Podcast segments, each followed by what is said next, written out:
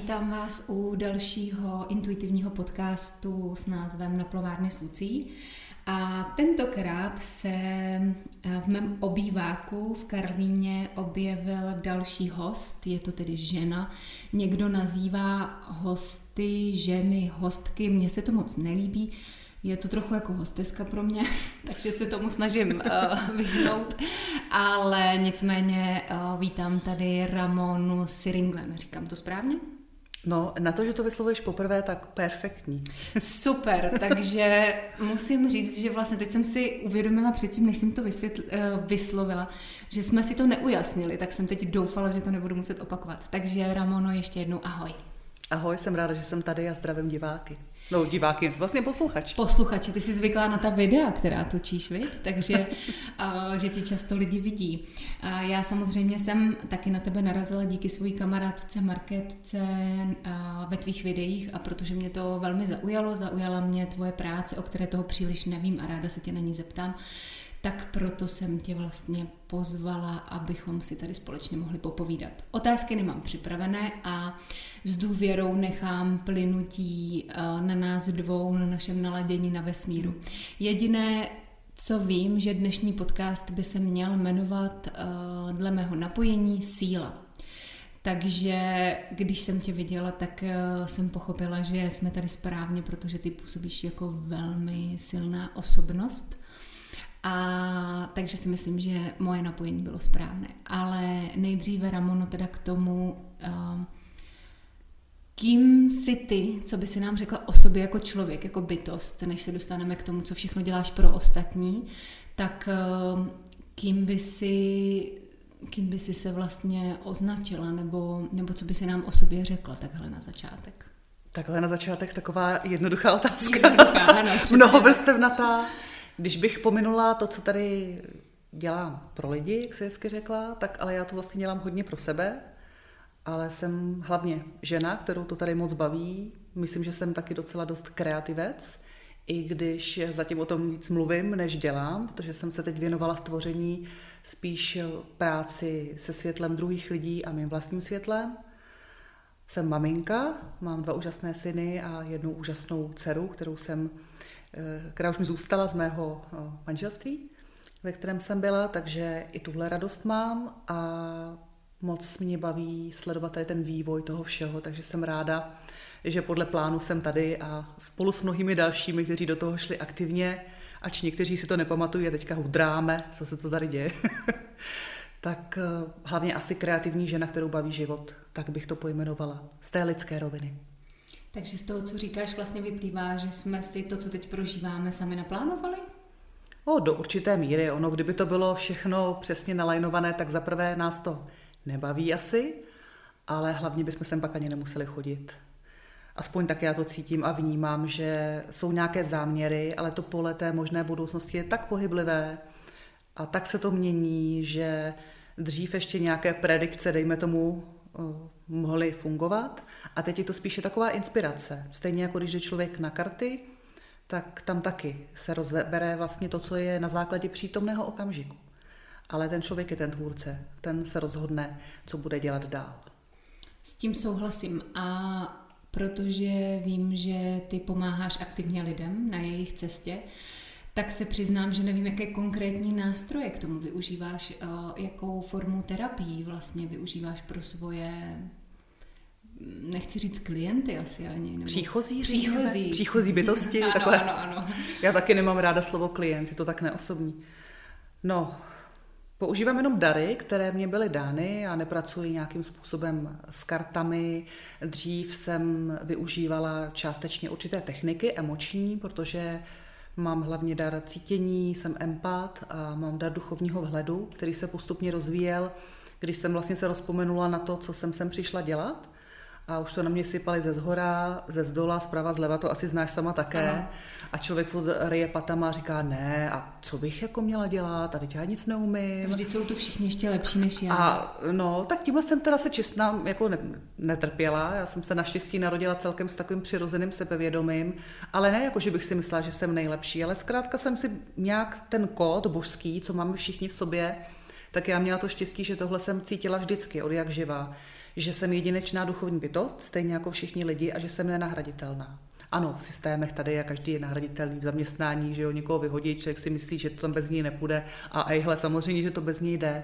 Ale ten jedinečný otisk, protože každý má v sobě záznamy vlastně své duše a to nikdo jiný nenahradí. A dokonce i na linii své jako inkarnace, inkarnační stopy, tak my jsme tady jenom jednou, jako v té podobě. Ty jsi tady taky jenom jednou teďka jako Lucie, jako Bítrmanka, že jo? Tak už budeš zase jinak. Takže tohle jsem věděla, to jsem měla asi výhodu oproti jiným, kteří jako se trápili, že mě chodí spousta úžasných kolegů nebo lidí, co mají předpoklad rozjíždět skvělé věci a právě se vždycky bavíme a moc se smějeme, když třeba jsme byli na seminářích, že jako ty lidi přesně řeší to, no ale tady už je tolik skvělých lidí a přesně a všichni točí ty podcasty a dělají ty semináře to a co já, já můžu. No, to jsem měla hmm. já, takhle jako nastavený, že vlastně vždycky hmm vždyť jako už nepřijdu s ničím novým a nejlepší v tom taky nebudu, no tak to možná radši nebudu dělat vůbec. Ale očividně jsem překonala sama sebe, protože podcasty i přesto přeze všechno točím. No, tak to ti chci říct, že jsi statečnější vlastně, než jsem byla já, protože jsi ještě musela i tohle překonat.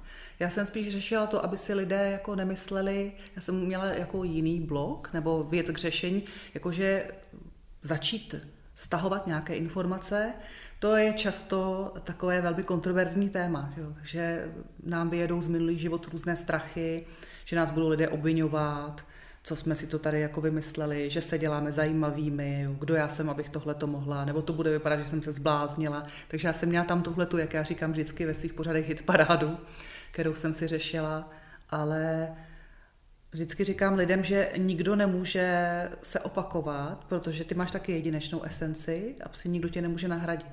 Takže i kdyby to vypadalo, že by si dělala něco stejného jako nějaké tvé úžasné kolegyně a sestry z tvého sestrského kruhu, tak tomu tak nebude. A vždycky to je vlastně o setkání, ono to není setkání třeba průvodce s nějakým tím příchozím, ale je to setkání dvou duší. A to je taková jedinečná alchymie, kdy ten člověk třeba se rozhodne tak, já cítím, že chci tady mám nějaké období, nevím co se sebou, nebo se chci nechat jen tak opečovat, jo? protože lidi vždycky si myslí, že musí mít hrozný problém, aby mohli jako k někomu, jako jsem já, ty nebo další bytosti přijít. A to tak není, že jo, lidi jdou třeba jenom se nechat opečovat taky, nebo nainspirovat, nebo jsou na nějaké křižovatce a já vždycky říkám, stejně si to rozhodnete sami, ale já vám vlastně pomůžu, aby to bylo z té vibrace svobodné, aby tam vlastně nezasahovaly ty různé programy a pochybnosti. A v tom poli vidíme ty možnosti, že jo, v tom poli toho člověka, ale on se rozhoduje, takže tam je právě fajn, že, že vždycky je to setkání duše s duší nakonec. A to vyšší já a ta duše toho člověka přesně ví, pro co si jde na to setkání, na ten seminář a tak. A ta vědomá složka má taky na to nějaký názor, že jo? takže je to zajímavý. Já se ještě vrátím k tomu, jak jsi říkala, že jsi měla svoji hit parádu. Eh, já tímhle trošku taky procházím, protože mám někdy pocit, že cenzuruju sama sebe vlastně v tom všem, co všechno dokážu vidět nebo vnímat u lidí. A myslím si, že tam mám něco karmického už z minulosti, kdy mi asi muselo být za tu moji sílu velmi ublíženo. A eh, často jak říkám, cenzuruju sama sebe a nepouštím úplně 100% toho, co třeba cítím, že bych mohla mezi lidi právě ze strachu, že budu nějakým způsobem, ať už já nebo moje rodina, napadaná za to, že, um, že tohle už je opravdu příliš. Tak uh, myslím si, že to není jenom o nás dvou, které si tím, já si tím procházím, ty jsi si tím uh, prošla, Měla by si třeba nějakou radu pro nás, kdo tímhle procházíme, jak se třeba na tu věc podívat ještě z jiného úhlu pohledu, jak s tímhle třeba popracovat? Určitě je tam spousta možností. Samozřejmě je rozdíl v tom, eh, kdy ty třeba pouštíš nějaké informace na nějakých tvých veřejných kanálech, tak eh, je v pořádku, že respektuje svoje božské načasování taky to není o tom, že člověk si řekne, tak musím za každou cenu být statečný a teď to teda všechno vyndám ven, protože mám pocit, že bych měla. Ono to vyplyne, ale je to o tom, kdo je na té druhé straně. Když je to nějaký veřejný kanál, tak my nevíme. To znamená, jde o to naladit se na to, že pak vlastně už to nemáš pod kontrolou. Ono si to žije svým vlastním životem a je dobré se naladit na to, že si to ty své diváky najde. Může se stát samozřejmě, že jak si nám někdo napíše něco, nebo poslouchala jsem jeden z těch podcastů s Tantranelou, neznám ji osobně, ale moc se mi to líbilo. Ona právě taky říkala, že jí nepřišel ani jeden hejt, jo, tak ťukáme, ať se to ani dál neděje. ale je to o našem vibračním nastavení. To znamená, já bych těm lidem poradila, nebo i tobě se podívat na přenastavení toho, čeho se vlastně bojím a to propustit z toho svého pole. To pak ti třeba možná povím dál o té své práci, protože s tím se hodně jako potkávám u lidí a ono to jde krásně přenastavit z naší roviny tvůrce. Jde jenom o to si uvědomit, o co vlastně jde, co tam přesně je a my to pak můžeme propustit, protože tyhle ty záznamy v tom našem poli pak dělají to, že my třeba přitahujeme určité typy reakcí. A samozřejmě, že je v pořádku, že nikdy to nebude tak, že bude všichni nás milovat, že vždycky se najde někdo, komu bude někoho připomínat, bude, eh, jo, to stačí detail, zledově připomínáme někoho, koho jsme neměli rádi, máme nějaký typ mluvy, je nás moc. Ty si řekla, že si chtěla pojmenovat ten dnešní podcast Síla, jo, tak pro pobavení třeba. V mém případě to spoustu lidí rozčilovalo, jo, že Ramon je jako moc. Ne moc ve smyslu, že všude lezu, ale ta síla. Ale ono to je jenom o tom, že ten člověk se bojí svojí vlastní síly třeba, anebo ho to mrzí a má vztek, že má pocit, že on nemůže. Ale on taky může.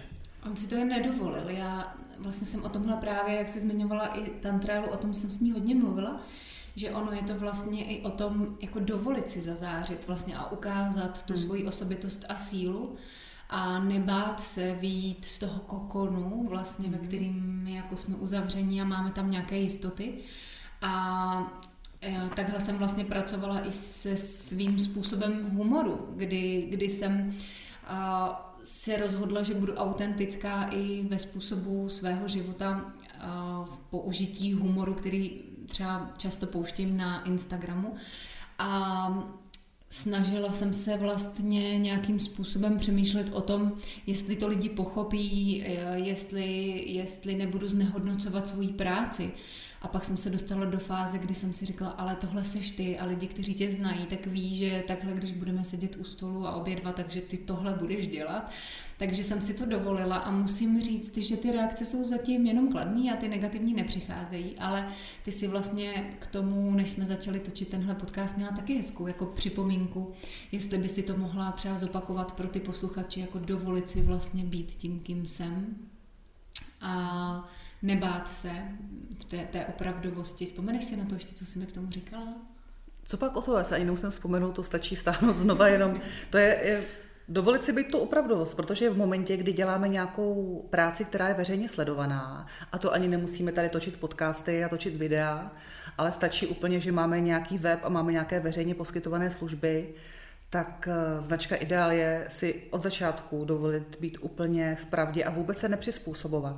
A i třeba někteří lidé, kteří jsou jinak velmi pravdiví v té čistotě toho záměru pro ty lidi, tak právě trpí vzhledem k tomu těm, těm jako zraněním z minulosti třeba nebo nějakým očekáváním, tak mají pocit, že se musíme napasovat do nějakého obrazu, aby jsme mohli dělat to, co děláme. Což ale pro každého znamená něco jiného. Jo? Takže by někdo si řekl, tady Lucie, andělské psaní, tak přece musí být taková jako liricko-poeticko vážná, nebude tady někde blbnout a ukazovat, že se vyfotila ze spodu a že chce běhat, aby teda zhubla, jo? Ne, že bys to potřebovala. Teda. Troška lichotek nezaškodí nikdy, ne, ale je to pravda. Ale já jsem věděla, že já potřebuji od začátku být úplně svá a já třeba taky velice ráda mám ten humor. A mimochodem humor, pokud není jízlivý, tak má velmi vysokou vibraci. Takže já vždycky lidi podporuji tady v tom. A hlavně, když se něco stane, tak eh, vždycky lidi to mají rádi, že to je úplně lidské a přirozené. Takže klasika, někde jsem natáčela nějaké video a teď jsem si vyjela do Ctěnic, krásný parčík, klídek. No samozřejmě, že to bych nebyla já, by tam eh, nevyjela celá jednotka zahradníků a teď já tam mluvím, jsem hrozně důležitá, že jo, a ní, tam projde nějaký traktor zatím a tak. No tak normálně tomu zase okomentuju to a jedeme dál. Lidi jsou zvyklí už, že to je folklor, jako, ale nesmí to člověk se snažit tam tlačit, ale prostě to vyplyne takže vlastně si dovolit tu svobodu, že uh, myslím si, že lidé ve většině případů to mají rádi. Oni poznají, že je to opravdové. Poznají, lidi mají na to čuch a dokonce i lidé, kteří se vůbec nevěnují nějaké spiritualitě, tak obvykle ten instinkt jim napoví, jestli ten člověk je v tom přirozený, anebo jestli je to nějaká póza. A ono stejně, kdyby to byla nějaká poza, tak dřív nebo později se to vždycky ukáže. Je to stejný, jako někteří lidé to dělají ve vztazích. Když se snaží někoho získat, jak se říká, když ptáčka lapají pěkně mu zpívají. Já jsem to nikdy nechápala, co to jako je. Že jsou lidé, kteří třeba první dva, tři měsíce jako hrajou někoho jiného. Jo? A tohle by bylo vlastně stejné, že člověk by si naběhl na vidle, jak říkám někdy lidem, když něco řeknu na sezení, tak se tomu pak spolu smějeme, protože já mám ráda, když je tam ten lidský rozměr. Samozřejmě laskavost a bezpečí je základ a důvěra, ale proč bychom se u toho nemohli zasmát?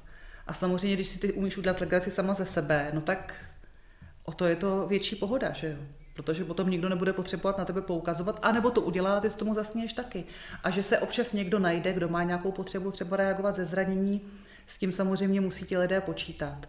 Ale je úplně v pořádku být sám sebou, na tom není nic špatného.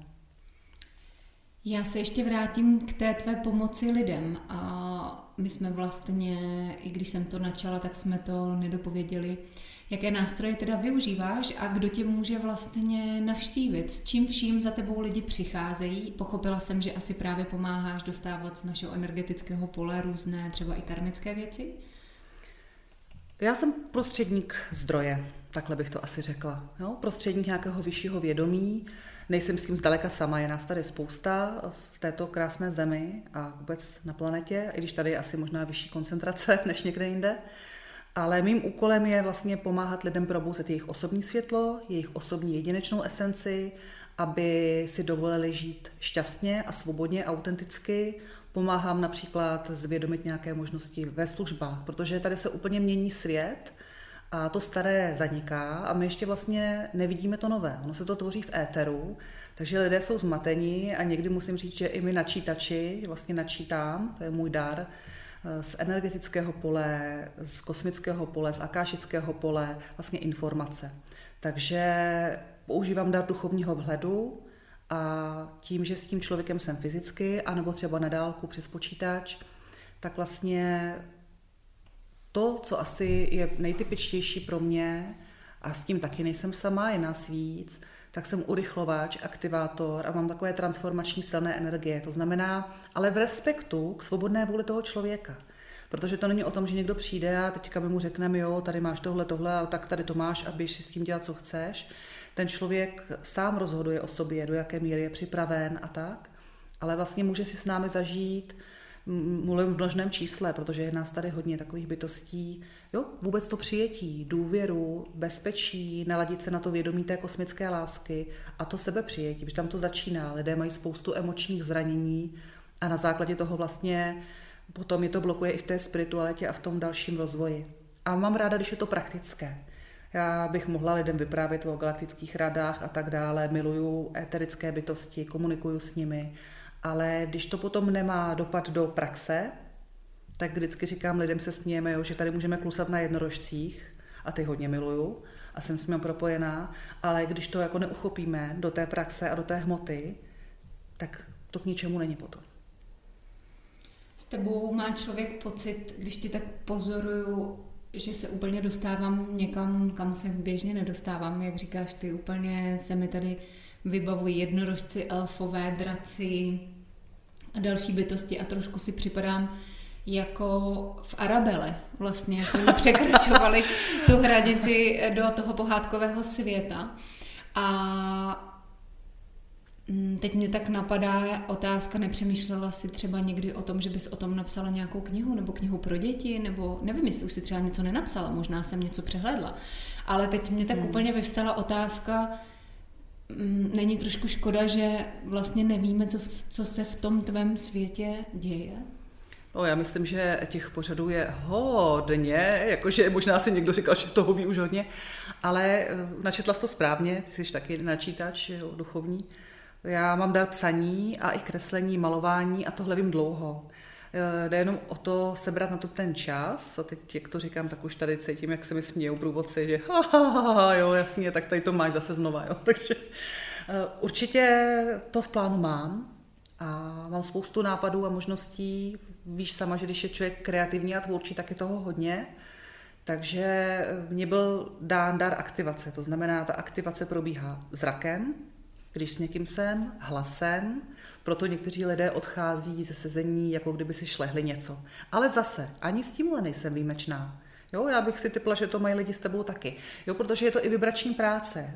Ti lidé se naladují na sebe vzájemně a je to tak, že když dva lidé jsou spolu, tak ty jejich vědomí se propojují. To znamená, že automaticky ty se pohybuješ v mém vědomí a já v tvém. Takže je to obohacující a to je ten důvod, proč vždycky lidé si zapisují, protože pak v tu chvilku, když jsem s tím druhým člověkem, tak mám pocit, že vím všechno to, co ví on. Jo? A člověk je takový krásně jako naladěný. A teďka od, vyjde ven na ulici a je vlastně, já jsem se chtěla zeptat na tohle, na tohle, aha, a nevím nic. Mm-hmm. Takže to je jako zajímavý. Takže určitě kniha obrazy aktivační a všechno. Vím, že když jsem zapisovala akášické vhledy, tak taky, i když to vlastně člověk napsal do počítače a pak to poslal e-mailem, tak oni, ta láska boží je tak nepopsatelná, že i ta skladba těch slov, že nešlo vlastně jenom o ten význam, ale o tom ty taky bys mohla vyprávět určitě bohatě, ale že i za těmi slovy je specifická energie. To znamená, ti lidé, když to čtou, tak cítí tu lásku a tu podporu a tam bylo hezké sledovat, jak podle toho, jaké máme dary, že třeba lidé, co jsou energetici, tak vnímají, že z toho jdou vlny. Nebo když lidem napíšu přenastavení, já tomu říkám, aby se to nějak pojmenovalo, protože my lidé jsme takový legrační druh, my máme rádi tabulky, mm-hmm. pojmenování mm-hmm. a tak, jo. Návody. Návody, ano. To je bezvadný, že jo. Takže vždycky je docela fajn jako něco nějak pojmenovat. Člověk ví, že to jako jen tak jako zhruba aspoň naznačuje něco, ale zkrátka je to nějaká tady naše obliba.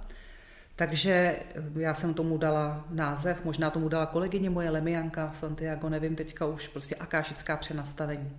A je to právě to, že tedy ta milost, která tady proudí, ta boží, z toho kosmického vědomí, a teďka, jak se to energeticky celé mění, tak umožňuje to, že my, když jsme se posunovali jako bytosti, tak jsme se posunuli buď přes utrpení, poznání, že jo, to máme za sebou tady, jo, všechny ty karmy a ty, ty životy a to, a nebo samozřejmě to lze na té druhé straně radost, potěšení, jo, lehkost.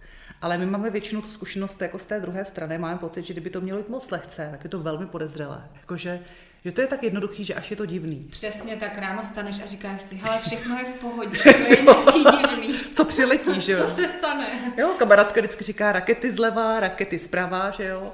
A pak vždycky, když si tady zhroutí na to křeslo, paní Ramonko, já už na tom tak dlouho pracuju. A teď jako já je chápu, jo, já to mám taky za sebou, ale je to vlastně zase program, jo, že si to musím vydřít, že to musím jako hrozně odpracovat. My tomu říkáme s kolegyněmi a kamarádkami programy služebnictví. To jsou bezva programy, to má spousta bytostí. Jo. Vždycky se jim hodně uleví, když se to jako může propustit. A to samozřejmě má různé jako podtexty a tak. Takže eh, to je to, co vlastně asi nejdůležitější je pro mě, je inspirovat ty lidi, aby spatřili svoji jedinečnost a krásu, aby si umožnili propustit ta zranění, aby přijali sami sebe a vlastně přesto potom můžou lépe přijmout ty další bytosti a všechno. A když jsem mluvila o těch pohádkových zjeveních a tak, ano, když přijde někdo, kdo má hodně vysoké vědomí, je hodně éterický, tak se o spoustě věcí můžeme bavit a vlastně my se ani bavit nemusíme, že jo. Tady to mezi náma taky lítá mm-hmm. telepaticky, jo. Takže tady už lítá úplně všechno. Tady lítá úplně všechno, takže sice my dvě tady sedíme, že jo, a kdyby nás někdo natáčel, tak uvidí dvě ženy, Luci a Ramonu, povídají do mikrofonu, ale tady ty naše duše. No tady je hlavně úplně teďka nějaký prostě svět kolem mě se otevírá, ve kterým jsem ještě nikdy nebyla. Jo, takže... Vědomně teda. Všechno je někdy poprvé, ale ono to není poprvé. A většinou, nebo ve velké, ve velké míře poslouchají tyhle podcasty ženy. A já se vždycky snažím, aby z těch našich rozhovorů ženy získaly nějaké poznání o tom, a jak, pojďme se zeptat, jak, jak se podle tebe žena může dostat ke své síle? A proč je tolik žen kolem nás, pojďme se bavit o České republice, které nejsou ve své síle, protože to si myslím, že je nespochybnitelný, že spousta žen mm, tady bloudí a neznají svoji hodnotu, svoji cestu a mm, ty si to krásně nazvala o tom služebnictví. A taky, taky často hledám se ženami ten okamžik, kdy se z bohyně stala otrokyně. A proč si myslíš, že jsme tak málo ve spojení se svojí silou, protože i já se považuji za ženu, která ještě plnohodnotně nevyužívá všechny svoje zdroje a, a všechny, všechny zdroje své síly, tak um, máš třeba nějakou, nějakou radu o tom, jak třeba ty pracuješ uh, s tím, aby si ve spojení se svou silou byla? Já jsem v tomhle byla asi specifická, že jsem se tak narodila. Takže tohle jsem já řešit nemusela, ale pomáhám jako s tím druhým. Ale ten důvod, proč tomu tak je, Jednak teda si dovolím trošičku oponovat, ano. nebo spíš takovou jako zajímavé doplnění, eh, když natáčeli koprodukční film Marie Terezie, tak byla k tomu taková hezká mini reklama. A tam mluvil Vojta Kotek s tou úžasnou rakouskou herečkou, která hrála už tu pozdější vlastně eh, Marie Terezi. A co mě tam zaujalo, tak eh, on se jí zeptal, co obdivuje na českých ženách. Jo? Proto o tom mluvím, že to krásně navazuje, co si říkala. A ona, to byla tak rostomilá bytost a ona říkala, že velmi obdivuje na Češkách, že jsou tak silné a že si jdou za svým, že ona cítí, že oproti ženám třeba v Německu a v Rakousku tomu tak není. Jo. Takže to je velmi jako zajímavé, že jsou různé pohledy, ale samozřejmě chápu, že ty, když děláš tuhle práci, tak vlastně my se potkáváme s bytostmi, které potřebují do té síly jako dojít, že by člověk mohl někdy jako mít pocit, jako, že to je hodně jako špatné. Ale ono to záleží. Jednak máme nějaké záznamy naší vlastní duše, které se jeví pořád jako přítomnost. Je to úplně jedno, jestli to budeme pojímat kvantově, že se to děje všechno současně, což na někoho chápu, že je složité okamžiku. v jednom mm-hmm. okamžiku. Takže my jsme vlastně vystaveni mnoha vlivům a spousta lidí ještě než se probudí jako v tom svém životě, tak to ne, si nedá si to dohromady. A to ne, není nic jako, že by nebyli inteligentní nebo dostatečně otevření. Zkrátka zatím není ten čas. To znamená, člověk je vlastně de facto vláčen, nebo ta dáma, ta žena, tolika okolnostmi, které, když je nemá zvědoměné, tak se obtížně s tím pracuje.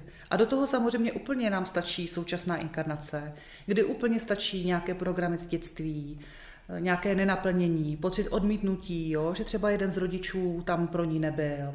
Nebo že setkávala jsem se s tím, že mnoho žen si uzavřelo svoji citlivost mezi třetím a šestým rokem.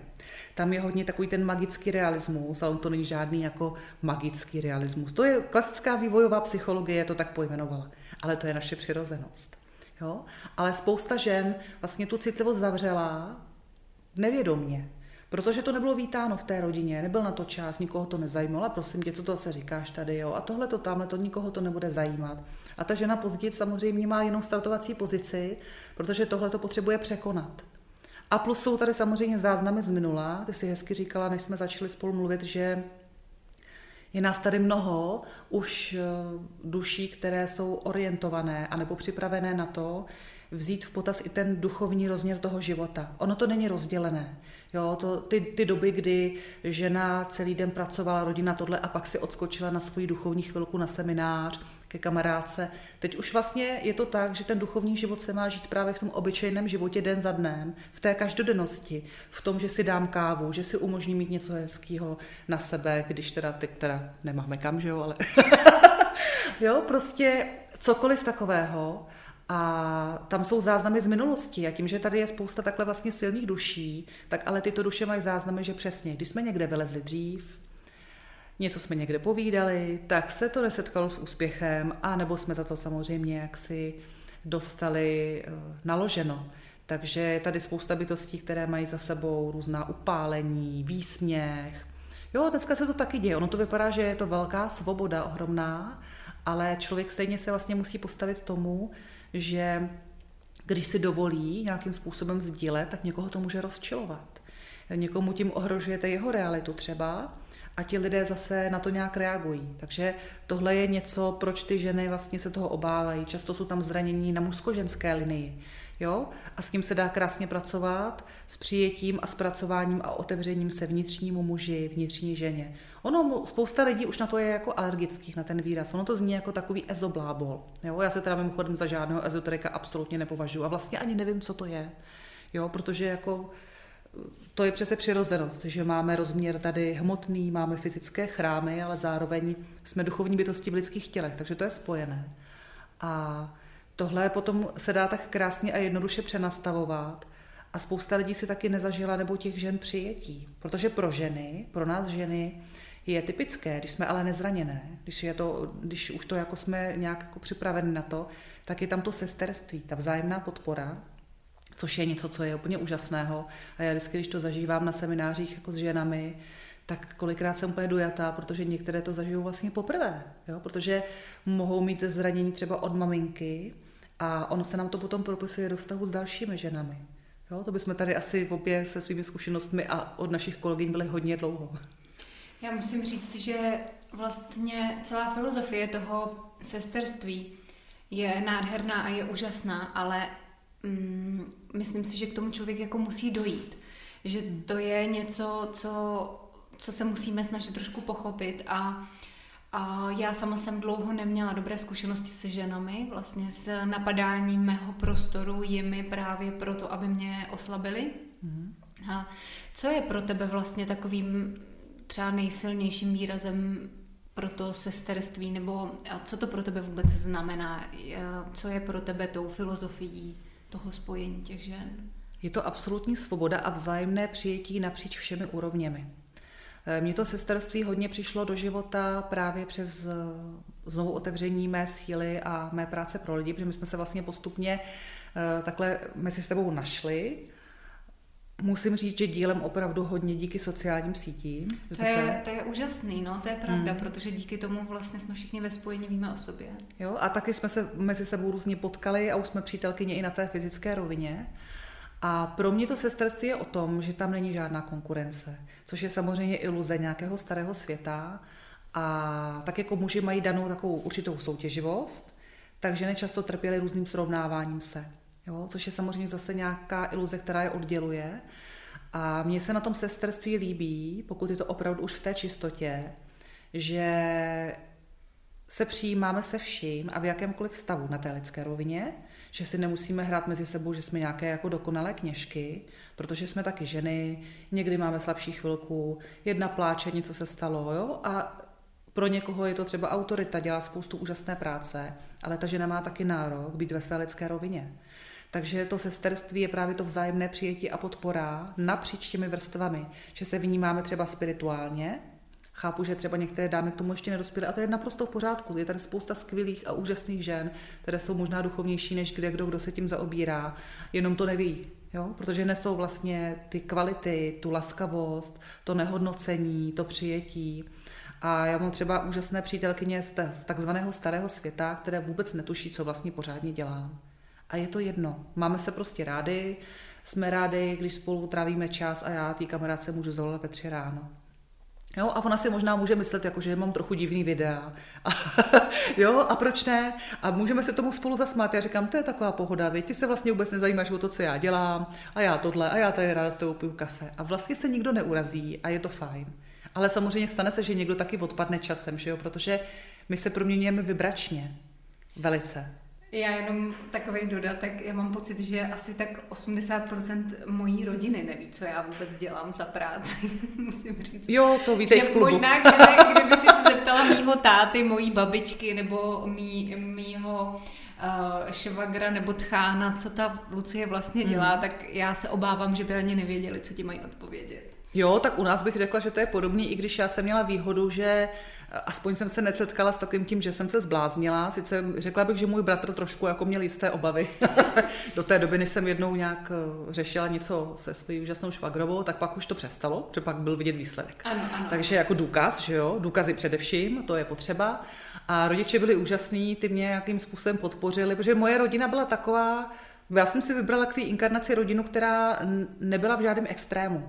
U nás nebylo žádné jako náboženství, které by se aktivně praktikovalo. E, ze všech úhlů, jo, někdo byl lízlý katolicismem, ale jenom formálně, takže vlastně nic, protože vím potom z terapii, co to občas dělá s lidma, to je taky zajímavá věc, ale samozřejmě nehodnotím. Část e, linie si zažila pro následování za války, protože prababička byla židovka, takže to je jako další věc, která na rodové linii bylo třeba řešit další část českobratrská, ale jako vlastně všechno to měli tak, jak se říká lidově řečeno, na salámu.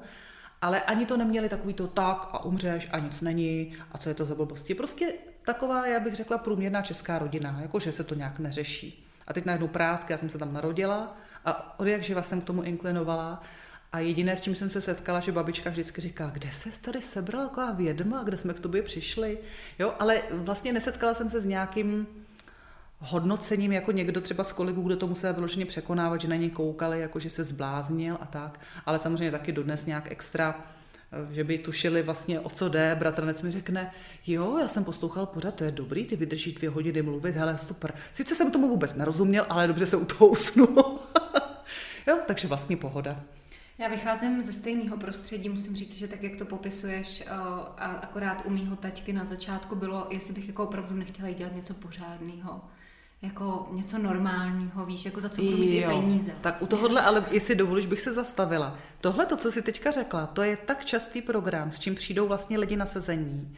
Jo, že tam je ten záznam, že musím dělat něco pořádného, ovšem pořádného podle toho, jak to vyhodnotí někdo jiný. Nějaká takzvaná autorita, církev, nadřízený, většinová rodina, společnost. většinová společnost.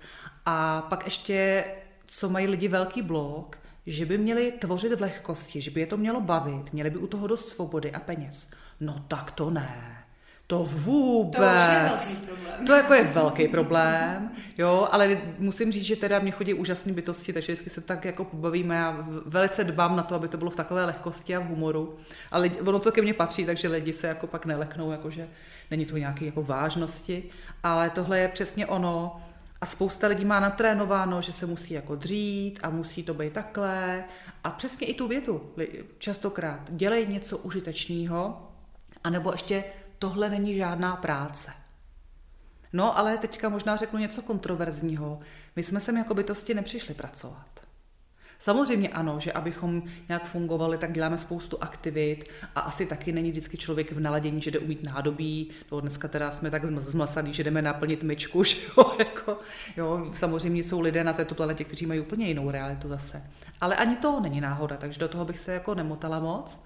Ale tohle to je něco, co spousta lidí nedovede jakoby odpustit, anebo mají pocit, že na to nemají právo, anebo že by měli dělat něco, co se po nich chce. To jsou ty programy služebnictví, jsou i o tom, že jako to musím vydřít, ale vlastně mám nastavení, já ne, ale ten kdo, kdo má ten program zatím, že bych měla dělat to, co očekávají druzí. Což může podle situace být po každé něco úplně jiného. Jo? Může to být, že rodina si předává z generace na generaci nějaký obchod, tak je přece jasný, že budeš v tom obchodě dělat. No a teď se jim narodí umělec, že jo? Jo, a, teď ten, a teď se školí najednou celá rodina, protože ty programy, že děti přece nám patří a že budou dělat to, co my chceme a že se na stará kolena o nás postarají. No říkal kdo, že jo? Často lidi ani neprodají dům jenom proto, že tam vlastně žili přeci a jsou uvázaní vlastně do prostoru. Často se s tím setkávám, že oni by chtěli žít jinak a jinde, ale vlastně jako z nějaké úcty k předkům a k tomu, že se tady narodila babička, prababička, hmm. já jsem to zdědil, tak to jako nemůžu prodat. A je to vlastně takové lpění na, i na, na těch hmotných statcích vlastně, hmm. což nás často uváže k něčemu, co třeba není úplně to nejlepší pro nás, eh, co by, co by mohlo být, třeba si myslím. Určitě, tady mám takovou zajímavost, že se mi často stávalo, když přišli lidi a chtěli prodat nějaký dům a nešlo to pořád. Mm-hmm. A taky, já jsem... Taky jo, a víš, že jo, sama... Už nevím, co řekneš, že ale v tom, no, no, že si nepromluvili s tím domem, že jo, jo, protože ano, není to povinnost mm-hmm. tam muset trvat, mm-hmm. ale je vhodné. Poděkovat. Přesně tak. Poděkovat. ho předat, odevzdat. Protože ten dům vlastně si zaslouží vysvětlení. On za tu dobu nabil jistého vědomí, a žije vlastně tím rodem, tou rodinou. A my nemáme přesně povinnost tam jako za každou cenu být, ale je to jenom o to uznat, že vše, co bylo stvořeno naší rukou, protože my máme tu božskou jiskru v sobě, ale i ty takzvaně v úvozovkách neživé věci vlastně mají za nějakou tu dobu svůj otisk, svůj život a Notabene v těch domech často žijí i jemně hmotné bytosti, které nějakým způsobem jsou propojené s těmi majiteli nebo s tou rodinou. Takže i tam se zaslouží že jo, poděkovat, promluvit si. A u domu jsou to nejčastěji bytosti zemského živlu. Já je nerada nějak jako by popisuju, nemám moc ráda slovo skřítek, jo. Ano. I když oni tak jako laskavě to jako, no tak dobrý teda, jo. Říká se jim různě, ve starých grimoárech se nazývali gnomové, ale to už byla taková ta jako nejtěžší energie, kterou neradno rozčilovat. Jo? Takže tohle všechno je součástí samozřejmě našeho života, takže ta jakoby pohádka, ta Arabela, jak si říkala, ona je všude okolo, jenom většina lidí to nevnímá. Nevnímáme to, ale mám zkušenost, že když eh, projevíme určitou úctu vlastně, ať už k prostoru, kde žijeme, tak hmm. ten prostor nám to vrátí k jídlu, které jíme, tak mhm. to jídlo nám to vrátí a vlastně i uh, náš šatník, naše oblečení, vlastně to, to všechno v tom nosíme energie, to, mhm. to na nás všechno působí. A já se vlastně učím mít úctu úplně ke všemu. a úplně ke každému. Ne, neříkám, že se mi to ještě vždycky daří, i když už jsem tu cestu ušla velkou.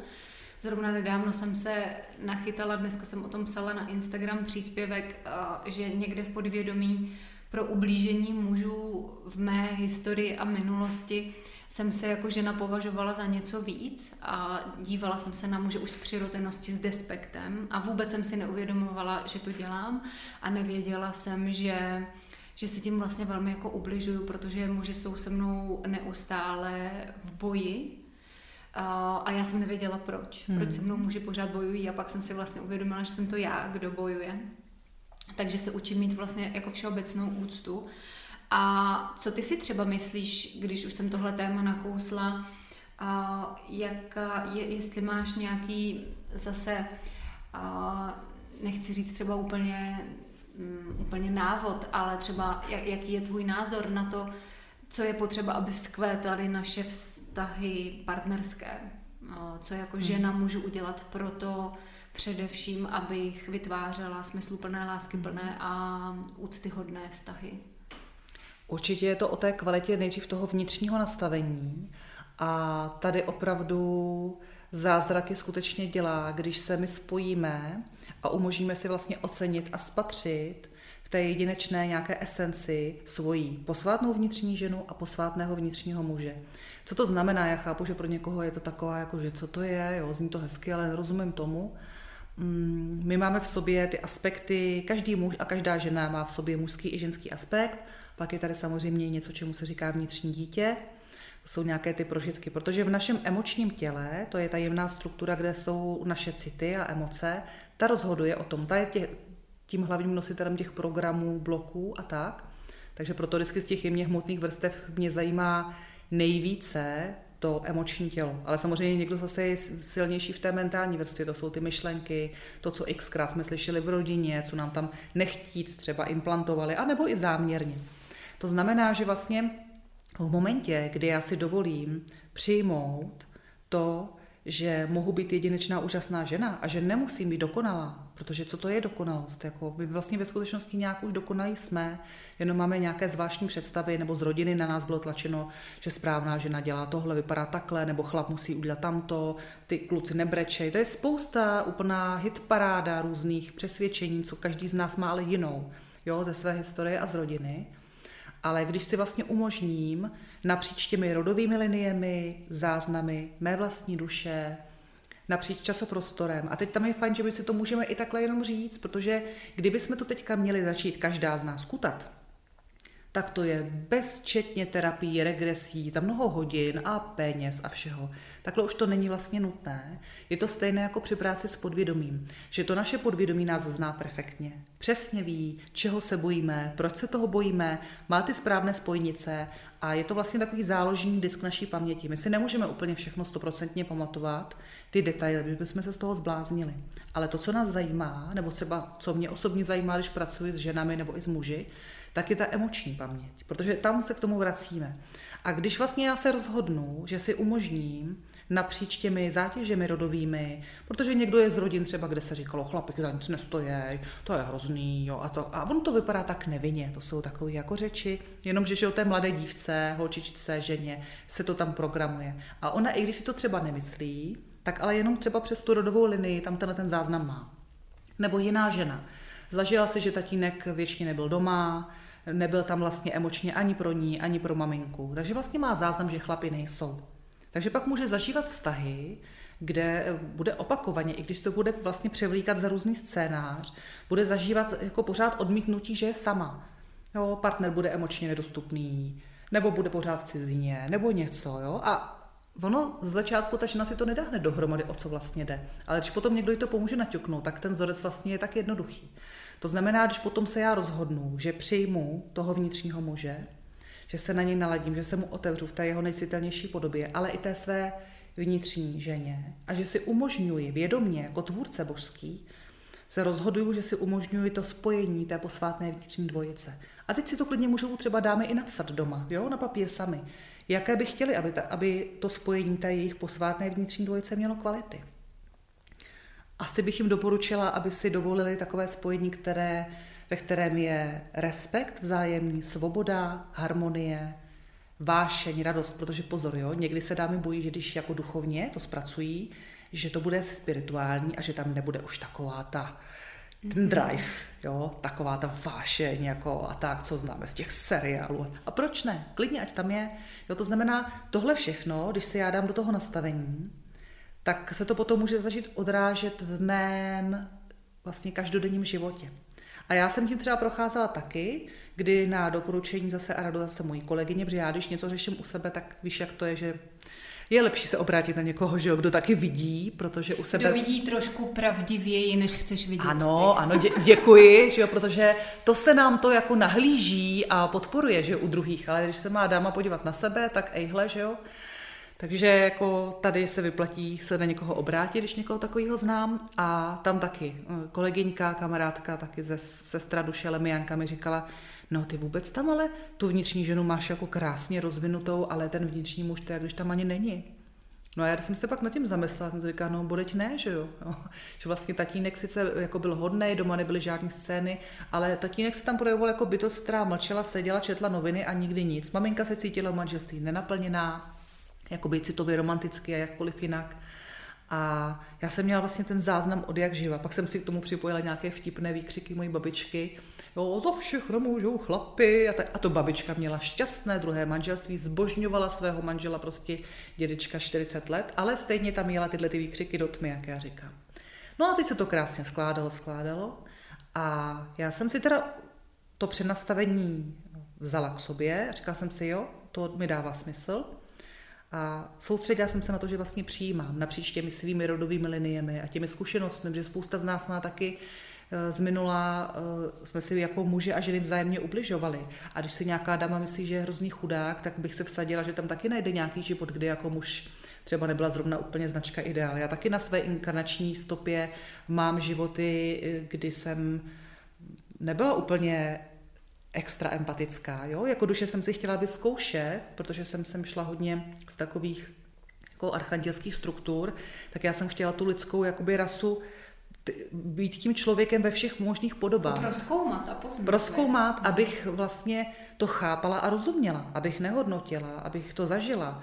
Takže bylo velmi pro mě zajímavé třeba jeden život, kdy jsem se zažila jako muž mladý, umělecký řezbář a to bylo vlastně k tomu mě motivoval můj jeden z předchozích vztahů, kde bychom se měli ve velké úctě, všechno fungovalo, ale pořád ta zvláštní jako blok na nějakou intimitu a něco furt, bylo to takový jako, já říkám, to není možné, my jsme si tam něco ustali někde, tak jsem šla na svoji první a vlastně poslední regresi, protože já jsem nikdy tohle extra nevyhledávala. Já jsem si v tom jako nelibovala, nepotřebovala jsem to. A to byl ale velmi zajímavý zážitek a byl o to zajímavější, že tehdejší partner pak šel taky na regresi, k jinému člověku, zase k muži a perfektně jsme ten příběh složili dohromady. Poskládali. Poskládali jsme to a taky jsme měli potom velice přátelský rozchod na jedna za hvězdou, ze zhora nás pochválili jo, a dodnes jsme kamarádi. A to bylo přesně o tom, že pro mě bylo velmi zajímavé, když v tomhle životě jsem empat, člověk, který cítí všechno a měla jsem mnoho životů jako žena, častěji jsem tady byla jako žena, víc mi to vyhovuje té mojí duši, velice často vždycky nějaká spirituální práce a tak, ale občas jsem si odskočila, abych si zažila právě něco jiného. A tohle bylo zvláštní, protože já jsem byla mladý muž, který měl zájem jenom být v lese, sahat na dřevo, vyřezávat nábytek, minimálně jsem mluvila a nebyla jsem zlý člověk, ale mě hrozně obtěžovali lidi. A jak to tak bývá v té době, jsem vyfasovala manželku, krásnou mladou dívku, že jo, samozřejmě asi dámy už vidí, kam to směřuje, že to byl ten můj partner potom. A ta šla úplně rozdychněná do toho manželství, jako byla do mě zamilovaná, já jsem se tam viděla velmi atraktivní muž, jsem si říkala, ty jo, to bych se sama bych se chtěla, že jako. A já jsem vlastně jako muž v tom životě nesmírně jí zklamal. Já vím, že by někdo mohl říct ano, z čeho vyplyne zklamání, z očekávání, jo? ale vlastně ona byla připravená, ta žena měla otevřené to srdce a já jako ten muž jsem ji tam úplně nechala vlastně samotnou v tom domě. Jo, samozřejmě to byla doba, já nevím, třeba 1700 něco, to, kdy to bylo takový to, a tak nebije tě, ne, ne, nechodí do putiky, tak to vidíš, to se máš dobře. No ale tak to, kde to jsme, že jo. Takže tohle bylo vlastně velice zajímavé si zažít a když já jsem šla z té regrese, tak jsem výborně chápala, tehdy jsem pracovala v jedné nadnárodní firmě a měli jsme tam kolegyni, která absolutně nebyla do toho týmu. A bylo to s ní jako velmi náročné. A já, když jsem se vynořila, tak jsem přesně věděla, jak ona funguje. Přesně jsem to věděla, jak vlastně, že to není záměr, že to není jako cíleně, ale že zkrátka jí to obtěžuje a nezajímá a že se nechce do toho nořit. Takže i to je ta zkušenost, že jo, na té úrovni duše, že my si zažíváme různé kvality a někdy máme tendenci něco hodnotit, že je špatně, ale z, toho, jakoby z toho vyššího úrovně, z té vyšší úrovně vědomí je to zkušenost. A proto, když vlastně my se rozhodneme napříč těm zkušenostem, mužsko-ženským a cokoliv, že přijmeme toho našeho vnitřního muže, tak když to ty dámy udělají, tak i když neví přesně, co to znamená, tak ta jejich duše a to vyšší já to začne pomalu z toho éteru přeskládávat. A je pak zajímavé, po nějaké době, jak to dáme ucítí, to může být za týden, za 14 dní, tak se mohou třeba jenom ponořit do nějaké krátké meditace anebo vizualizace a na toho vnitřního může se podívat. Je dost možné, že spousta z nich ani jako si je nenapadlo se na něco takového dívat. A když jsem to já udělala, tak jsem byla velmi překvapená, jak ten vnitřní muž působil úplně jinak, než typy mužů, které jsem si já vybírala předtím. Jo, jakože vlastně jsem spatřila, nejde o to jako o ten vzhled, protože ten vzhled je archetypální, jo? ten reprezentuje určitou nějakou kvalitu, to zase každá žena ví sama nejlíp, co si pod čím představuje. Ale já, když jsem se tehdy do toho ponořila, tak jsem byla překvapená, protože jsem spatřila muže, který byl jako blondětý, což jako někdy jsem si jako blondiák, a nesl takové kvality jako tak jako až jednoduchosti, ne jako hloupost, ale takový prostý, jednoduchý, hodný muž, který jsem cítila, že obrovská myšla jako by láska do srdeční čakry, takže já jsem jako vnímala, že to je laskavá kvalita a že nesmírně miluje lidi obecně a že to je hodný a laskavý člověk. A když jsem pak přemýšlela o tom, jaké jsem vybírala partnery, ne, že bych měla nějaké zlé partnery, tak ale vždycky v tom emočním prožívání nebo v něčem, v té lidské rovině tam byl nějaký blok a samozřejmě oni sami taky měli nějaké zranění. Jo, buď od svojí maminky nebo něco. A já jsem si podvědomně, podprahově, jako by šla pro nějaké odmítnutí nebo pro nějaké komplikace, protože jsem to měla spojené ještě jakoby s nějakou tou vášní a s tou hloubkou. Já mám Venuši ve štíru, takže to je jako mám takové prožívání hodně hluboké jako v těch citech na všech úrovních, na té hmotné, dejme tomu třeba i v erotice, ale i v té spirituální. A to i jako s přáteli, nejenom jako s muži. Takže vlastně jsem pochopila, že jsem měla naladění úplně na něco jiného, než co moje srdce a moje jako přirozenost jako duše vyzařovala. A to, když se stalo, tak najednou se mi muži opravdu začali jinak projevovat v životě. Já jsem neměla jako boje s muži, říkáš, že jsi měla třeba mm-hmm. někdy. Naopak jsem měla... Pořád. Jo, Pořád. bojovnice. Tak to u mě nebylo, ale poznala jsem to tak, že jak já měla tam zase tu nedostupnost, tak muži se mě i báli. Ono i já jsem hodně vysoká, působím tak jako velmi specificky, takže jsem se mužům sice vždycky líbila, ale jako aby se někdo odvážil na ulici zeptat, kolik je hodin, no to musel hodně jako trénovat, že jo.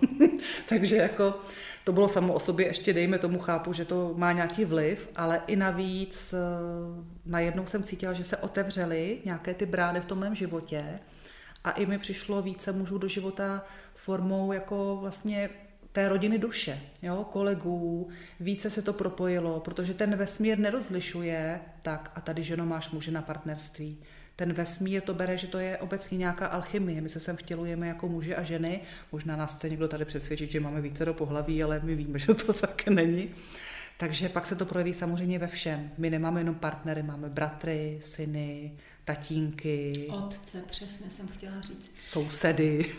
Ale ty, jak jsi vlastně mluvila o tom, že bychom si mohli mm, vlastně najít v sobě toho vnitřního muže, seznámit se s ním, tak um, když už se nám to teda podaří a nějakého toho svého vnitřního muže spatříme, co s ním máme dělat?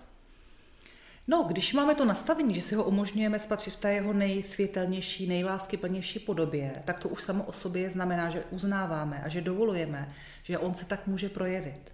Protože my, když máme nějaké ty různé záznamy z těch našich rodin a z naší vlastní minulosti jako duše, tak eh, kdyby se dáme podívali před tím přenastavením, tak by třeba měli pocit, že to je jako chudák někde v koutě, Jo, to jsou takový ty programy, že chlapi za nic, no, nic nedokážou. To jsou takový, jo, ma, jsou rodiny, že jo, kde ty ženy a já vele. protože nebo, si stejně no, všechno zvládnu udělat. Jo, a pak se někde fňuk, fňuk večer, že jo, já jsem tak sama, že jo.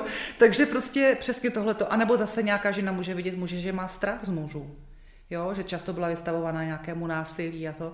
Zná, potkala jsem se s dámou, ona je v tomhle životě angličanka, a tam měla pro někoho úplně neuvěřitelný příběh, že snad zažila asi patero zneužití intimní, včetně vlastní rodiny a tak. Takže samozřejmě, když tohleto se řekne v nějaké ženské společnosti, tak v první chvíli jako, jo, to je hrůza a tak. No ale já, jak to tam vypravovala, já jsem seděla v té restauraci, tak jsem přesně viděla v tom poli ten jeden z těch životů, kdy ona jako, živ, jako voják zkrátka využívala tady toho a znásilnila vlastně mnoho žen, že jo? takže ona si to vybrala, aby se to nějakým způsobem narovnalo.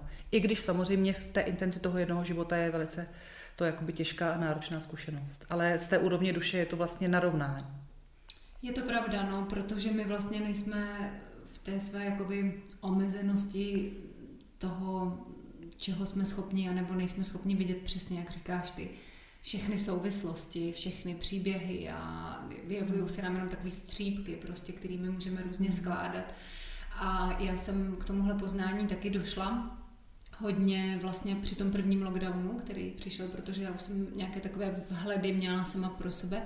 A tehdy se mi ukázalo, že mám využívat i pro lidi a myslím si, že hodně ženám, především ženám, které ke mně chodí, hodně pomohlo právě to, že jsme pochopili, že ne všechno, co se nám děje, že jsme obětí vlastně, že to je jenom třeba důsledek prostě něčeho, co jsme spolu vytvořili a co, jak říkáš, i ty, ty si to možná jenom jinak pojmenovala, je pořád jako aktivní někde vlastně, protože jak mm. žijeme vlastně v tom případným jednom okamžiku, mm. tak tam, tam to pořád hraje nějakou roli a Paradoxní taky na tom je, že jsem si jednou šla dělat nějakou arteterapeutickou sebe, sebeléčbu a šla jsem si vlastně malovat eh, svoji vnitřní sílu ženy a vyšel mi z toho muž.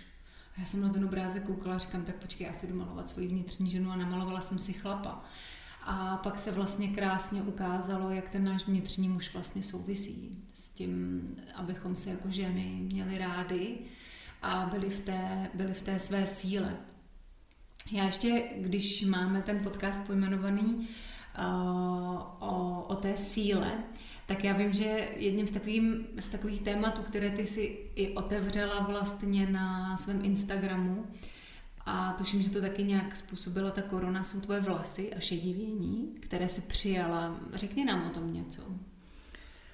No, já jsem vlastně se spustila s takovou tou vlnou uh, celosvětovou, kdy se zavřely kadeřnictví a já jsem chodila jednou za šest týdnů jenom na přeliv velmi podobný mé vlastní barvě a protože jsem estét, tak já jsem ani neměla pocit, že bych to musela nutně nějak přibarovat, ale mě už jako vadilo jenom ten centimetr třeba toho odrostu, kdy už to proti samozřejmě i tomu sebe přirozenějšímu přelivu to vypadá tak jako divně, tak jsem vždycky si říkala, jo, dobře.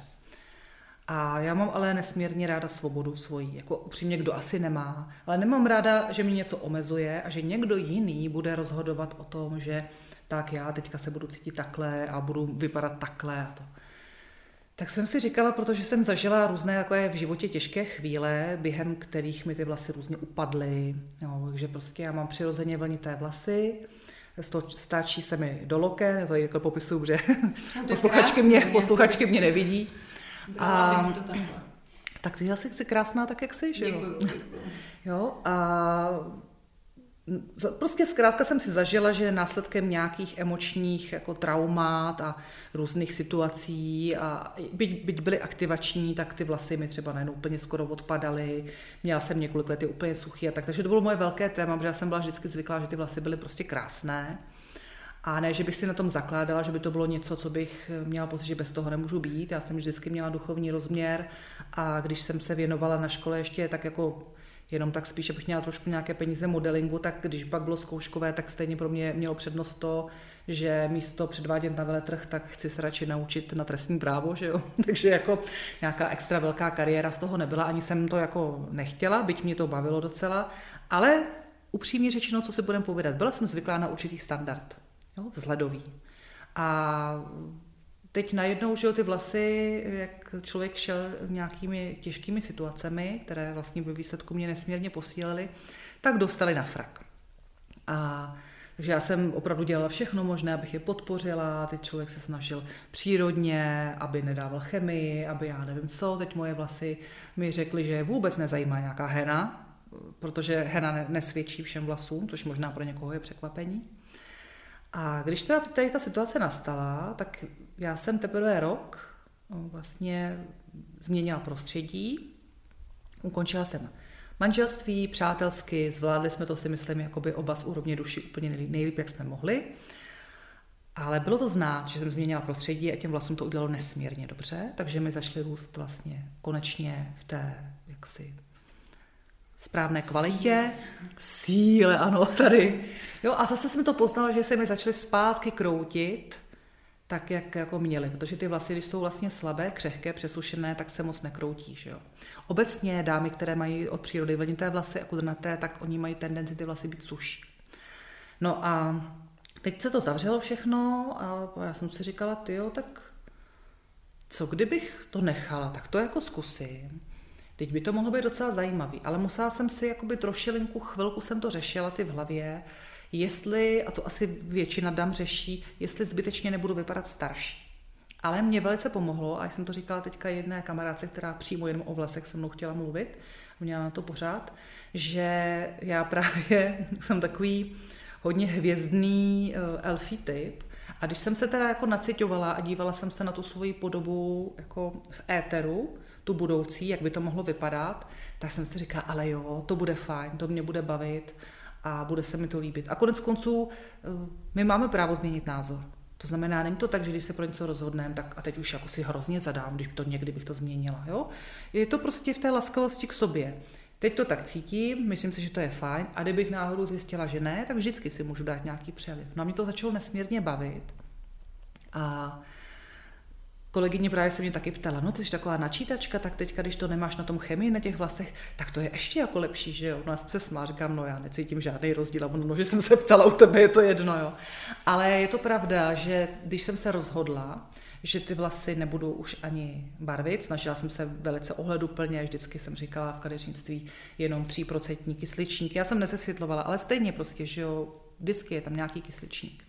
Takže to byla taková první snaha, protože domácí barvy mají 12%, takže 12 a 3% to jsme někde úplně jinde. Tak jsem si myslela, kdo ví, jak na to vyzraju, že, jo, že budu teda na ty vlasy hodná.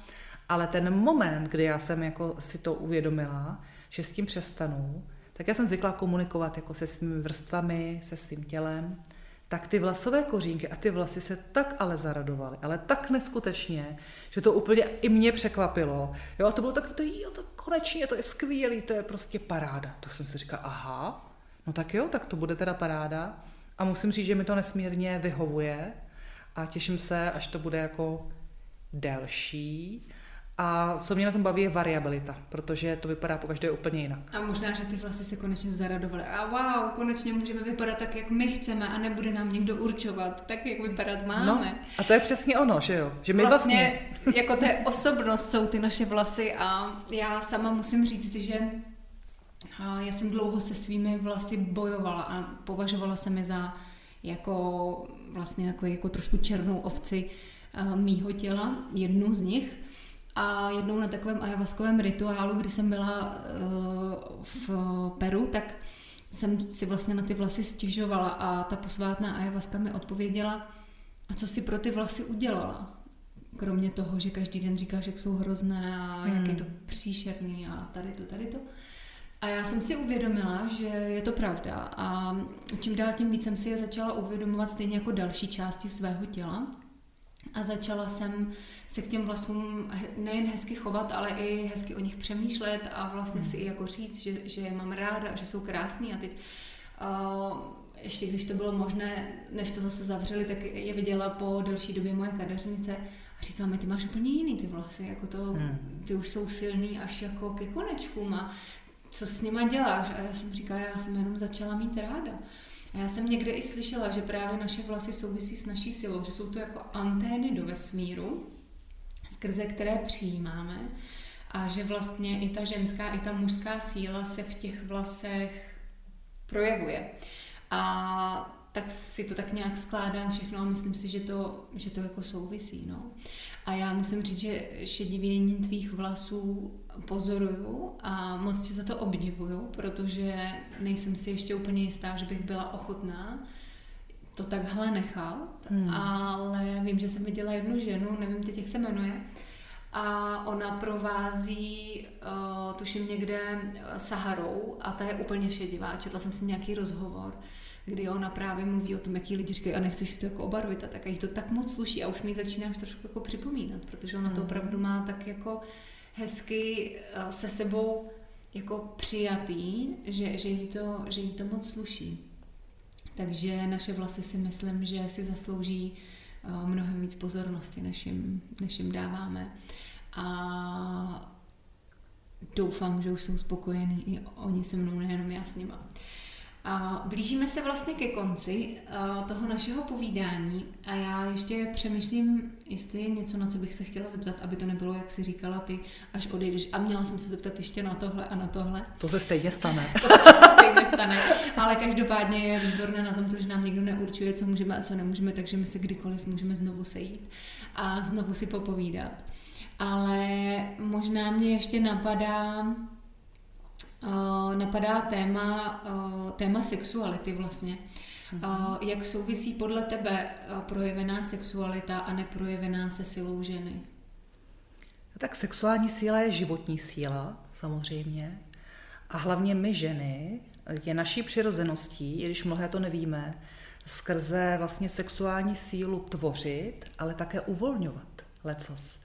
Takže proto jsou někdy dámy překvapeny, když třeba konečně najdou partnera, se kterým se cítí stoprocentně přijímány, milovány a v bezpečí, tak eh, že se jim třeba stane při milování, když vlastně dojde k tomu uvolnění, že najednou se spustí pláč, že jo? A teď klasika partner, ježiš, stalo se něco, udělal jsem něco špatně, jo? To se mi stalo mnohokrát. Jo, a bolelo tě to a tak. Ale ono to je o tom, že vlastně nám, že nám je úplně přirozené, to, a i to naše tělo, ten náš posvátný chrám je nesmírně inteligentní. A jakmile ta žena je ve správném prostředí, sama sobě dává lásku a je tou láskou jako zahrnuta a je jí vracena i od partnera, tak eh, ona uvolňuje tímto způsobem. Není to ale jenom tady tudy, je to i přes nějaké jiné situace a teďka ještě možná se může dít, že nám toto mnohem častěji a víc, a dokonce ale i v jiných situacích, než jenom při nějaké práci se sexuální silou, může to být při sledování třeba i nějaké komedie, kdy najednou se může stát, že ten člověk pozoruje, že to jsou i mužům, ale my ženy bych řekla, jsme na to větší expertky, že začneš se něčemu smát, tak jako normálně a najednou to dostane úplně takový jakoby hysterický nádech. Najednou vlastně sleduješ, že to tvoje tělo úplně to převzalo a začínáš plakat. A je to vlastně nějaké uvolnění, přejde do, do takového uvolňujícího pláče. Můj partner ten už na to zvyklý, takže ten minule se mi smál, protože já jsem viděla nějakou úplně absurdní reklamu v české televizi. Jo. Výjimečně něco pustíme, protože my máme televizi jenom jako promítací plátno, když si stáhneme něco do notebooku, asi jako spousta lidí, protože v televizi opravdu není, co by tam člověk chtěl sledovat. Taky nemám televizi. Jo, to oni se nepřišla.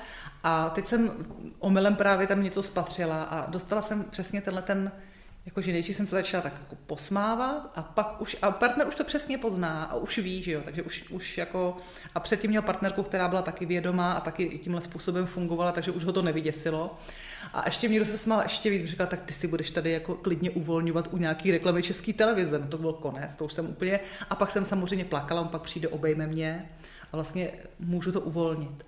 Ale pozor, eh, to uvolnění přes tu sexuální sílu je i třeba to, že když se dámám stane něco, že měli těžký den, nějaký stres, něco, co by hrozilo, že by nám mohlo zůstat v tom emočním poli, nebo se nám to projevuje v těle, jo? sekají se nám záda, bederní páteř, lymfa se nám seká a tak různě, tak eh, přes vlastně uvolnění i přes ten orgasmus, a to i vlastně, když dáma je sama, že jo, nemusí mít partnera, tak vlastně vědomně ve chvíli, kdy ta žena zažívá to uvolnění, tak se dá vlastně i programovat a resetovat Merkaba, světelné tělo. Jo.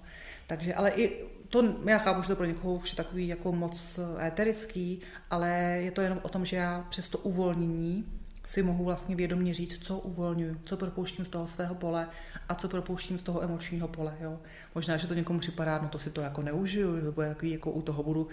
Ne, tak můžu vlastně se uvolnit, ale v tu chvíli, kdy vlastně přichází k té uvolňující vlně, tak to takhle krásně jde.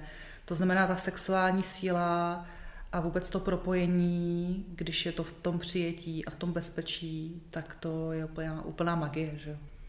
A co třeba teď mi napadá, nebo teď mi přišlo, že se na to ještě mám zeptat, že pro někoho, kdo to slyší, je to důležité, co problémy s otěhotněním, s čím můžou třeba souviset? Tam je spousta věcí. Buď na nějaké rovině ta dáma ve skutečnosti to děťátko ještě nechce, a pozor, ty to víš, jo, tak to by to říkat nemusím, ale některé dámy to třeba taky potřebují slyšet. Není povinností ženy mít zkrátka děti. A někdy vlastně zjistíme, že je tam vyvíjený tlak úplně z rodiny, od partnera, jo, že tam je třeba strach, takže ta dáma na vědomé rovině třeba chce, ale zjistíme, že v té hlubší úrovni má třeba pocit, že není hodná ještě že ona si nezaslouží být matkou, jo? protože tam může být nějaký záznam, že se v minulosti něco stalo. Že nebude dobrá máma. Že nebude dobrá máma, jo? Že, že vlastně má strach, že neví, jak, jak vůbec k tomu má přistoupit. Nebo právě velice často se mi dělo, že dámy, které mají otevřený ten spirituální rozměr a mají dary, tak si z minulých životů, některých, než vždycky tomu tak nebylo, nesou vlastně vnitřní konflikt, že my nemáme právo mít obojí. Že nemáme právo mít ty dary, a zřít nebo vnímat, tvořit a zároveň mít šťastnou rodinu nebo mít rodinu vůbec, mít partnera a děti. Protože v mnoha životech to prostě bylo rozdělováno. Jo, třeba klasika, starý Řím, Westfálky, že jo. To povinnost byla, to byly panenské kněžky a dokonce, když se to porušilo, tak za to byla smrt. Jo, když by se stalo, že by se jak si dáma někde zapomněla, zamilovala, tak to ale prostě jednou byla zasvěcená a konec. Jo, nebo některé vědmy. Takže některé ty vlastně ženy, které mají tyhle ty úžasné dary, tak mají pocit, že, že nemůžou mít obojí najednou. Mají pocit, že si musí vybrat. A to je obrovská bolest, protože vzniká nějaký jako vnitřní konflikt, ale nemusí to být vždycky to, stačí přesně jenom ten strach, mám na to, zvládnu to, nebo se necítím ještě připravená, nebo je tam eh, nějaký pocit viny z minula, nějaký slib přísaha, že už nikdy nebudu děti, protože se stalo třeba něco a já si dávám za vinu, že jsem ty děti neochránila nebo skutečně jsem tam mohla někde ublížit. Takže proto se taky tak často stane, že když někdo si osvojí děti, které nepřijdou k němu jako tou biologickou cestou, a myslím si, že děti nejsou jeho, je velmi směšné. Samozřejmě děti na, naše nejsou, oni s námi jdou kus cesty, to víme. To je úžasný dar, že jdou s námi, ale já mám ve svém okolí nějaké přátelé, nebo i klienty a tam, když eh, vidím, jak ty děti k ním přišly a ta žena to dítě neporodila, ale když se člověk podívá energeticky, duchovně, ale i podobou, tak to je prostě, v tomhle nejsou náhody. Nejsou náhody, kdo bude s kým v rodině a je úplně jedno, jestli je to pokrevní liní, jestli to je, že se přivdám, že se někdo přižení, že někdo vstoupí. Jo, pak jsou tady lidi, kteří na to chtěli vyzrát, jako že děti mít nebudou.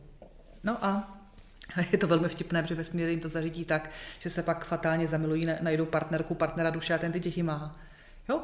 A najednou ten člověk vlastně zjistí, že s těma dětma úplně přirozeně funguje a že je vlastně rád. Takže ty děti má stejně. Takže to je spousta příběhů a právě když někdo takhle ty děti osvojil, tak velice často se tím přepsal ten starý program nějakého pocitu viny anebo taky přílišného chtění a tlačení. Najednou se nějaké ty vlastně vrstvy uvolnily a mohlo přijít další děťátko třeba i tou klasickou formou. A asi poslední věc, která mě napadá, kterou bych ještě ráda se tě zeptala, jak je to s tím, jestli si zasloužíme nebo nezasloužíme peníze a hojnost v životě? Tak, zajímavé je, že ty jsi řekla peníze a hojnost zvlášť. Já cítím, že ty to vnímáš správně, ale je dobře, že jsi to takhle řekla, protože spousta lidí operuje jenom s tou energií těch peněz. My ale potřebujeme k tomu přistupovat tak, jak k tomu přistupuje vesmír. A ten bere hojnost jako celkový proud. A v hojnosti jsou finance taky určitě, protože tady hold fungujeme tak, že prostě zatím tady máme takový systém.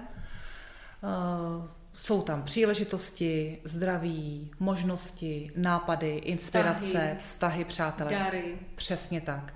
Tohle to všechno je proud hojnosti. Jakmile my to se snažíme tím naším lidským mozkem nějak škatulkovat a něco z toho viděli, tak vesmír to s náma hrát nebude, tuhle tu hru. A my si zasloužíme úplně všechno a my si to dokonce nemusíme ani zasloužit. My na to máme božské právo. Máme božské právo vědomých tvůrců tady. Původní záměr tady na této planetě byl vlastně ano, prožívat radost, prožívat a objevovat Boha, tu božskou naši jiskru vlastně ve hmotě, tu naši variabilitu, tu rozdílnost, tu zajímavost.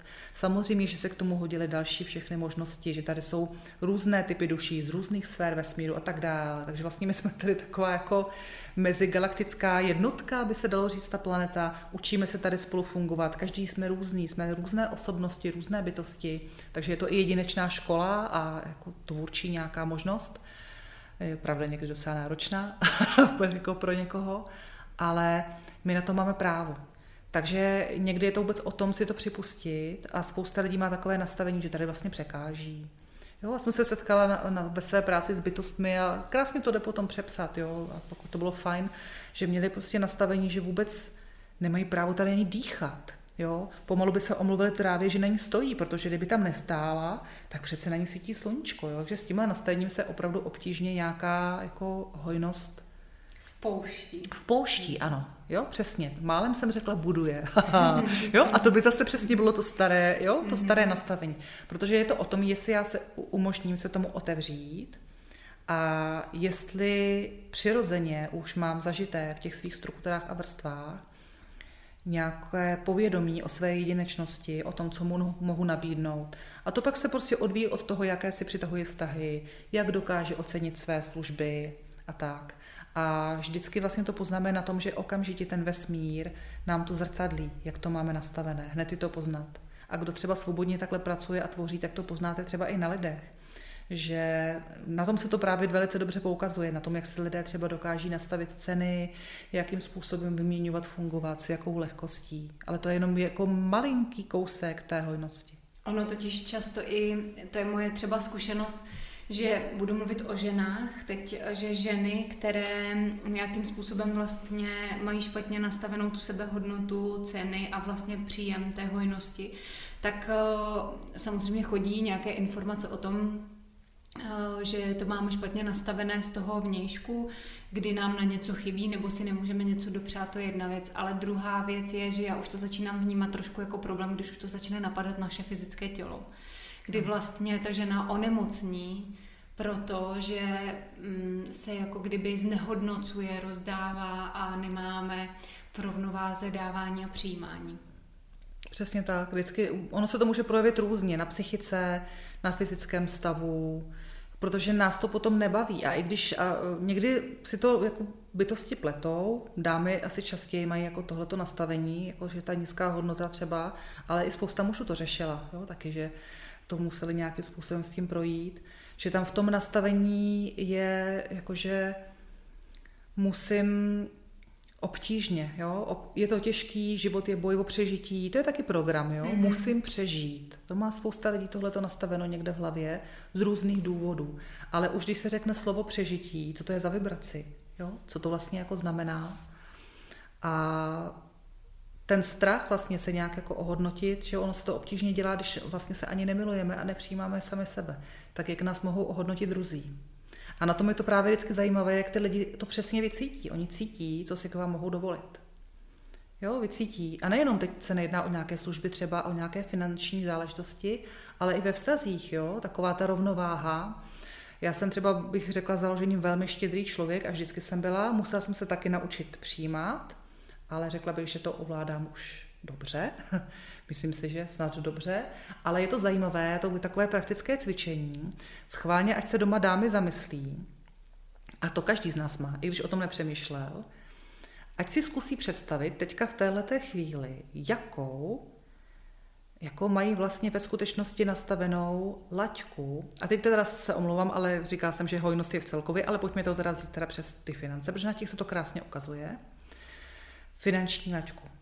Každý z nás, když se zamyslí, tak si dokáže v tuhle chvíli představit, kdyby mohl mít nějaký příjem měsíčně. A teď neřešme, jestli je to z práce, jestli se to někde objevilo, nebo jestli mi to... Jo, to, to, to teď není vůbec důležité, protože to je další program, že to musí mít jenom takzvaně z práce. Takhle to není, jo? to může plynout i jinak, což pro spoustu lidí jako cože, vůbec nechápu, jako, jako jak, jakým způsobem to někoho okradu. A to je právě plynutí té hojnosti ze všech směrů. Jo, že se to právě přesně, že se, že se to stane, že se to ukáže a ta hojnost je i to, že vím, že mohu jako sama třeba nějakou chvíli, nemusím tak jako hodně pracovat, a že jsem v té důvěře, že vím, že je to v pořádku, že se mohu odpočinout a že klidně to může být tak, že velká část hojnosti mi jde třeba přes moje poslání. Proč ne?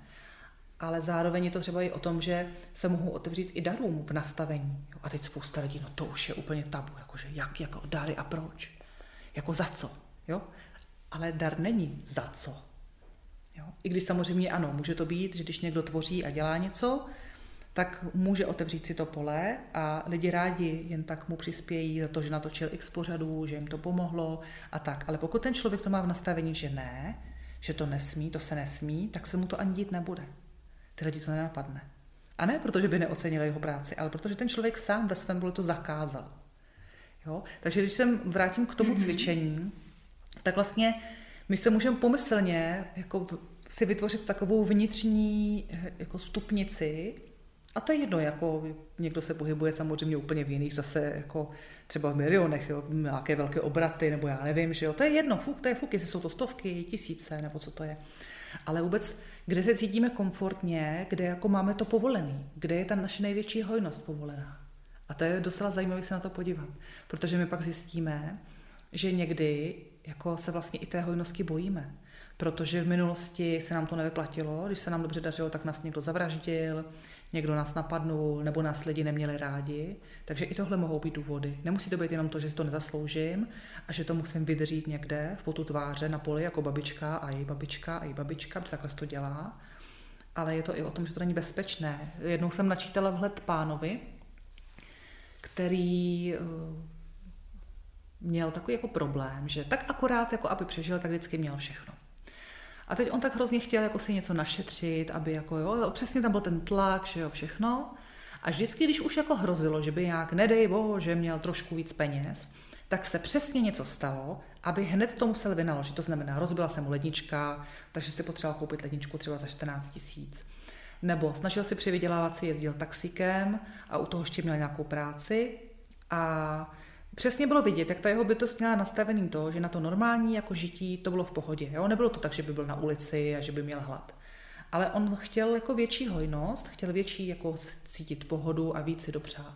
A tam někde ta jeho vlastní bytost mu dala stopku, anebo měl to dokonce zařízeno, takže jsme mu opakovaně sekali záda. Takže když mu přišla nějaká zajímavá nabídka si přivydělat, tak aby náhodou to nemusel jako využít, tak jsem mu spustil ten program a nemohl se hýbat. A já jsem vlastně v tom poli viděla, že on má velký blok na to, že když by se mu dařilo dobře, že to je nebezpečné a že to je život ohrožující. A za všechny ty jeho prožitky na té zkušenosti duše byl takový nejsilnější moment, který mi tam byl ukázán, kdy on na nějakém bitevním poli vyhrál nějakou ohromnou, no vyhrál se to tak dá vůbec pojmenovat, jako, jako směšné, ale tehdy se to tak vnímalo, zkrátka zvítězil jako vůdčí nějaký generál, nějakou velkou bitvu a cítil obrovské opojení a štěstí, protože už tak v tom životě byl úspěšný, byl bohatý a věděl, že touto bitvou, že to je absolutní triumf, že získal momentálně tím nějaké velice výhodné území, obrovské, další a tak. A ve chvíli vlastně jeho největšího štěstí a pocitu nějaké extáze přišel jiný bojovník se zadu úplně nečekaně a vlastně takovým těžkým obouručním mečem mu přesekl páteř. A v tom místě se mu to vždycky sekalo, vždycky tam měl prostě nějaký problémy. A on vlastně zemřel jako v šoku, skoro ani jako nedokázal si to zažít, že umírá, protože ani neviděl vlastně toho bojovníka za sebou, takže ta duše byla dlouho zmatená, potřebovala si to nějakým způsobem srovnat a měl totální zásek, že tohle už nikdy nedopustí aby jako takhle byl vidět, aby byl takhle úspěšný. Takže on vlastně vždycky si nastavoval takovou jako tak moc jako nevyčuhovat, tak nějak hlavně opatrně. Jo? To je generace našich rodičů spoustu, že ho zažili eh, jako tady za komunistů, jo, hlavně nevím, moc nevyčuhuj, ticho, neříkej nic a oblíkej se jako v ostatní a proč to děláš, nechoď tam, nedělej to. Takže spousta lidí to má i z tohohle důvodu, že má na sobě to, čemu já říkám šedomyší pášť, To je takový program, jako, který jsem si tak pro sebe pojmenovala, nebo jak v návštěvnicích vždycky říkal akademik Richard, hlavně na nápadně. Jo? Tak to je přesně ono. Protože když by se mi dobře dařilo, mohla bych mít hezký byt, chodila hezky oblečená, měla nějaké drahé auto, tak to není dobrý. Nebudou mě mít rádi, budou si myslet, že jsem namyšlená, někdo mi oběde auto klíčem. Jo, spousta věcí, co těm lidem běhá v hlavě. S tím naprosto souhlasím a samotnou mě napadá mnoho, mnoho příběhů, kterými jsem s lidmi prošla i sama u sebe. A přesně i jeden z těch mých bloků byl, mm, že jsem se bála zazářit právě, protože to není bezpečné. Tak teď mhm. vlastně pracuji s tím, aby to pro mě bezpečné bylo. Tak já bych ti chtěla nakonec moc poděkovat, protože my bychom si mohli povídat určitě ještě další hodiny a hodiny a ta témata by byly, byla.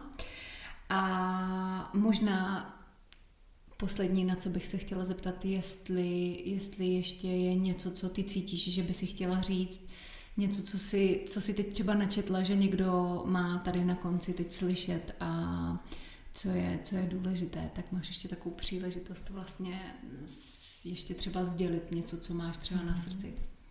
Jenom kratičce, to není, že bych to načetla přímo teď, ale já se tak vlastně loučím skoro vždycky, protože to je taková asi specifická nějaká moje esence hodně mi na tom jako bytosti tady záleží. A i teďka v té době, kdy hodně jsou lidé pod tlakem a ta společnost se různě rozděluje a teď se lidi zlobí na tyhle a na tyhle a proč tyhle nechtějí tohle a tam ty nechtějí tohle. Já vím, že je to těžké, ale vždycky nám hodně pomůže se vlastně naladit na tu úroveň výš, na tu jakoby úroveň té duše já tomu říkám i kosmické vědomí nebo vědomí kosmické lásky, což pro někoho může být takový jako pofidelní název. Chápu, že když se zrovna zlobím, naštvala mě sousedka nebo tak, tak jsem vybračně někde jinde. A věřte mi, jako milí posluchači, že já když řídím auto, tak ve vědomí kosmické lásky úplně ne, nejsem jako zprostá, to ne, ale mám takový ty řidičský prostě trapný, trapný keci, že jo, děti už to znají, takže to, takže jasně, ano, jsme lidi, je to v pořádku, ale už umožnit si vlastně tu laskavost a nehodnotit tolik, protože my nikdy nevíme, co ta druhá bytost, čím prochází. A když začneme být laskaví k sobě, tak můžeme být i k těm druhým a to je asi naše jediná šance vlastně v současnosti postupně, jak se nějak jakoby poznat a přijmout a respektovat té různosti a někam to posunout dál, protože jinak se nám to asi bude obtížně tvořit. Já moc děkuju a sama bych tak řekla, že mojím momentálním nejvyšším poznáním, že nejvyšší formou božství je pro mě úcta, úcta sebeláska a laskavost vůči sobě samé, protože tam cítím, že můžu být vlastně zdrojem něčeho takového i pro ostatní. Takže já ti moc děkuju, že jsi tu byla a budu se těšit, že určitě nás zase osud někdy spojí a věřím, že tenhle podcast není poslední. Tak jo, taky budu moc ráda, bylo to moc příjemný a snad jsem nemluvila příliš. Myslím, že jsi mluvila úplně úžasně, takže děkuju a přeju ti, ať se ti daří na tvé cestě. A vám, vážení posluchači, děkujeme za to, že jste byli s námi až eh, do posud a budu se těšit u příštího podcastu, který ještě nevím, s kým bude, ale určitě bude stejně více nebo božsky obohacující jako ten dnešní. Mějte se krásně. krásně.